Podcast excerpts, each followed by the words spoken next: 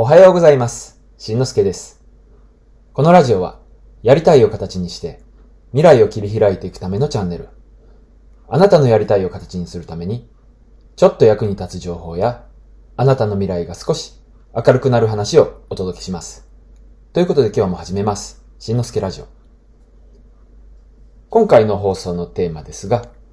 相手の感情を動かす3つのリサーチ方法というテーマでお送りします。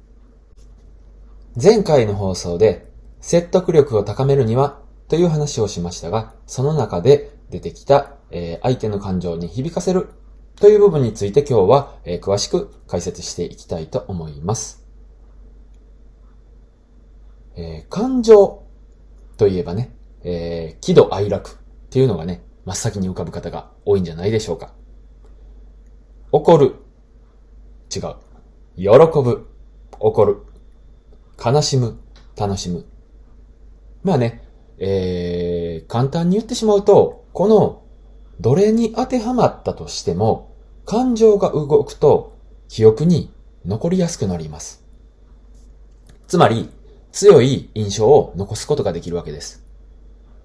逆の考え方をすれば、感情が動かなければ、記憶にも残りにくい、印象も、印象にも残りにくい、ということですね。だからといって、印象に残すために、怒らせてしまったり、わざとね、悲しませてしまったりっていうのはやっぱり、ちょっと良くないんじゃないかなと思うので、今回はね、えいい印象、より良い記憶の残り方、残し方について、え紹介していきたいと思います。でね、え感情を動かすっ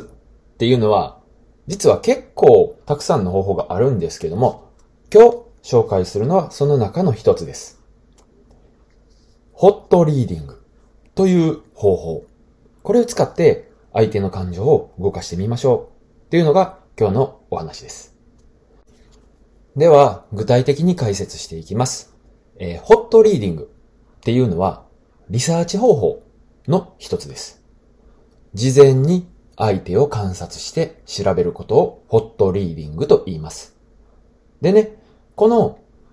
リサーチした内容を会話などに、えー組み込むことで、話題をね、組み込むことで相手の興味を引くことができるという話です。じゃあ、そのホットリーディングどうやってやるのっていう話なんですけども、まあね、えー今日は3つのパターンに分けて、えー紹介したいと思います。え1つ目、メールのやり取りから。2つ目、SNS から。3つ目、会ったことがある場合の方法。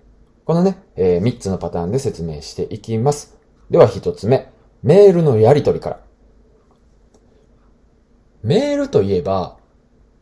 そうですね。昔はよく個人間でやり取りするときにも使われてたと思うんですけども、今の時代ではビジネスでの、えー使われる、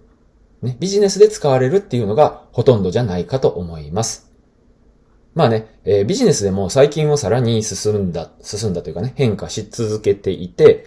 個人の LINE であったりだとか、まあ会社からね、支給されている携帯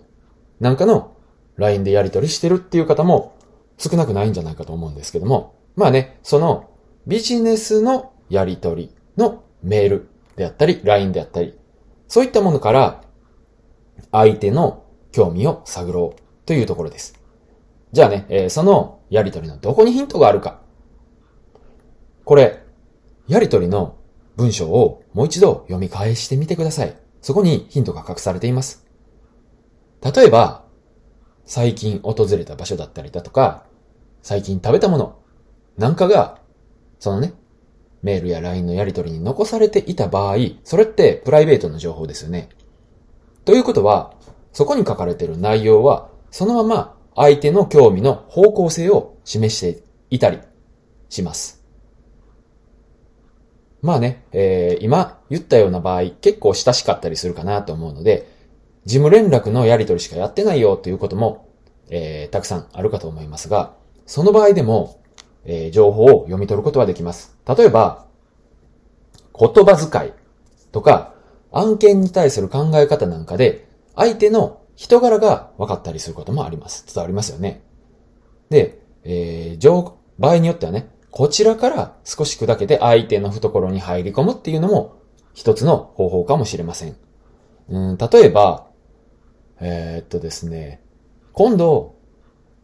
出張でそちらの方、例えばね、京都にお伺いすることになりました。京都でおすすめのランチができるお店はありませんか？なんかを追伸で入れてみたりする。すると、それを読んだ相手は、おそらく返信をしない、反応がないっていうのは考えにくいですよね。読まれてなければ仕方ありませんが、読んでそういう風な追伸が書かれてあった場合なんかだと、そうだなっていう風に考えて、もしかしたらどんなものがお好みですか？というようなキャッチボールが始まるかもしれないですし、えー、しっかりとね、考えてくれた上で、こういうところがおすすめですよっていう風に教えてくれるかもしれません。そこでね、そのおすすめしていら、えー、もらったね、お店に行った感想なんかをまた連絡する。と、相手は自分に興味を持ってくれますよね。あ、教えてよかったな、とか、そういったように、こちらからね、えー、っと、なんて言うんですか、懐に、相手の懐に入るという方法もあります。と言ってもね、えー、こんな風に、なんて言うんですか、相手の興味を探ってやるんだっていう風に、まあ力む必要ないというかね、構える必要はなくて、気軽に身近なところから始めていくといいかと思います。で、二つ目、えー、SNS の情報から、えー、っと、相手の興味を読み取る。SNS。えー、っとね、最近ではもうね、やってる人がかなり多いんじゃないでしょうか。で、SNS っていうのはもうそのまま興味の宝庫、宝箱なんて言うんですかね。と言えるかと思います。SNS をもし発見したら、その人の、例えばね、趣味であるとか、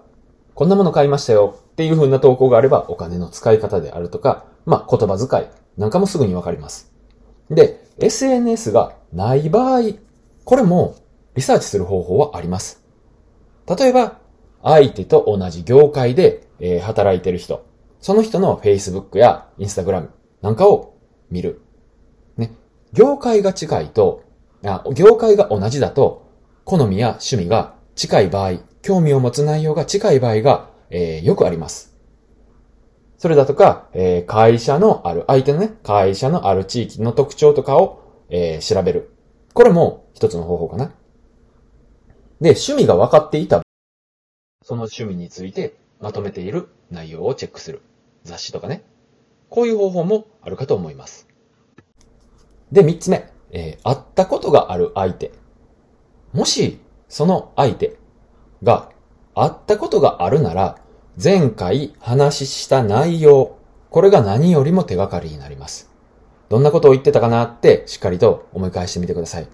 家族の話だとか、趣味の話だとか、うーん、他にも色々あったかと思います。でね、えー、これからはそれをすかさずメモしてみてください。相手が興味を持っていることを話してくれたらそれをメモする。これを使うことで、えっ、ー、とね、次のタイミングに役立てることができます。相手の情報を調べたけど、どこに興味を持った、ね、持ってもらえるかわからないよっていうような場合もあるかと思いますが、えー、っとね、まあ人間、誰しも共通して興味を持つ、持ちやすいというようなポイントもあったりします。例えば、環境や、まあ住んでる場所なんかを連想させるもの、言葉だったりだとか、えー、っとですね、職業とか学歴なんかを連想させる。また、えー、っと、目標とかね、悩みとか、そういったものが自分と共通しているなっていうのが分かった時に、結構親近感を持ったりだとか、相手に興味を持ったりします。僕の最近の話だと、たまたま、まあね、仕事というかね、えー、で知り合った人が、たまたまです。えー、同じ中学校出身だった。これはまあ地元が一緒だからできる話なんですけども、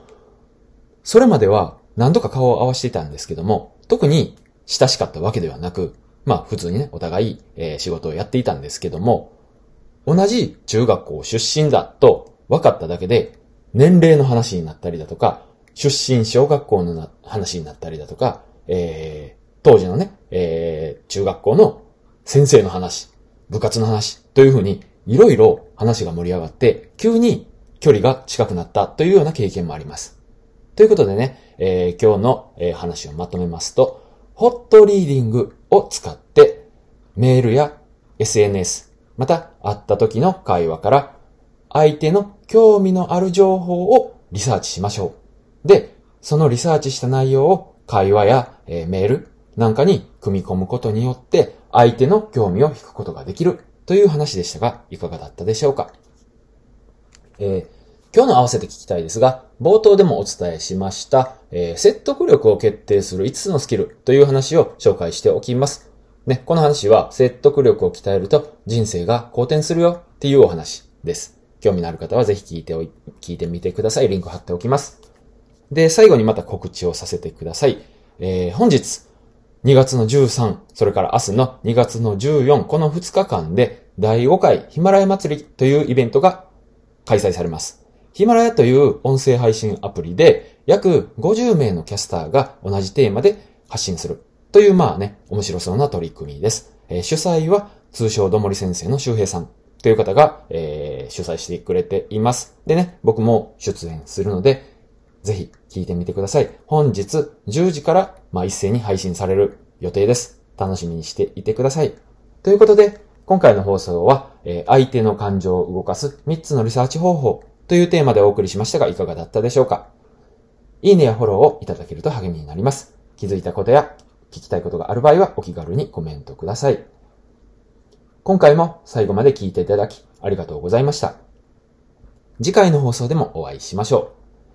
う。今日もあなたのやりたいが形になっていくよう応援しています。それじゃあまたね。バイバイ。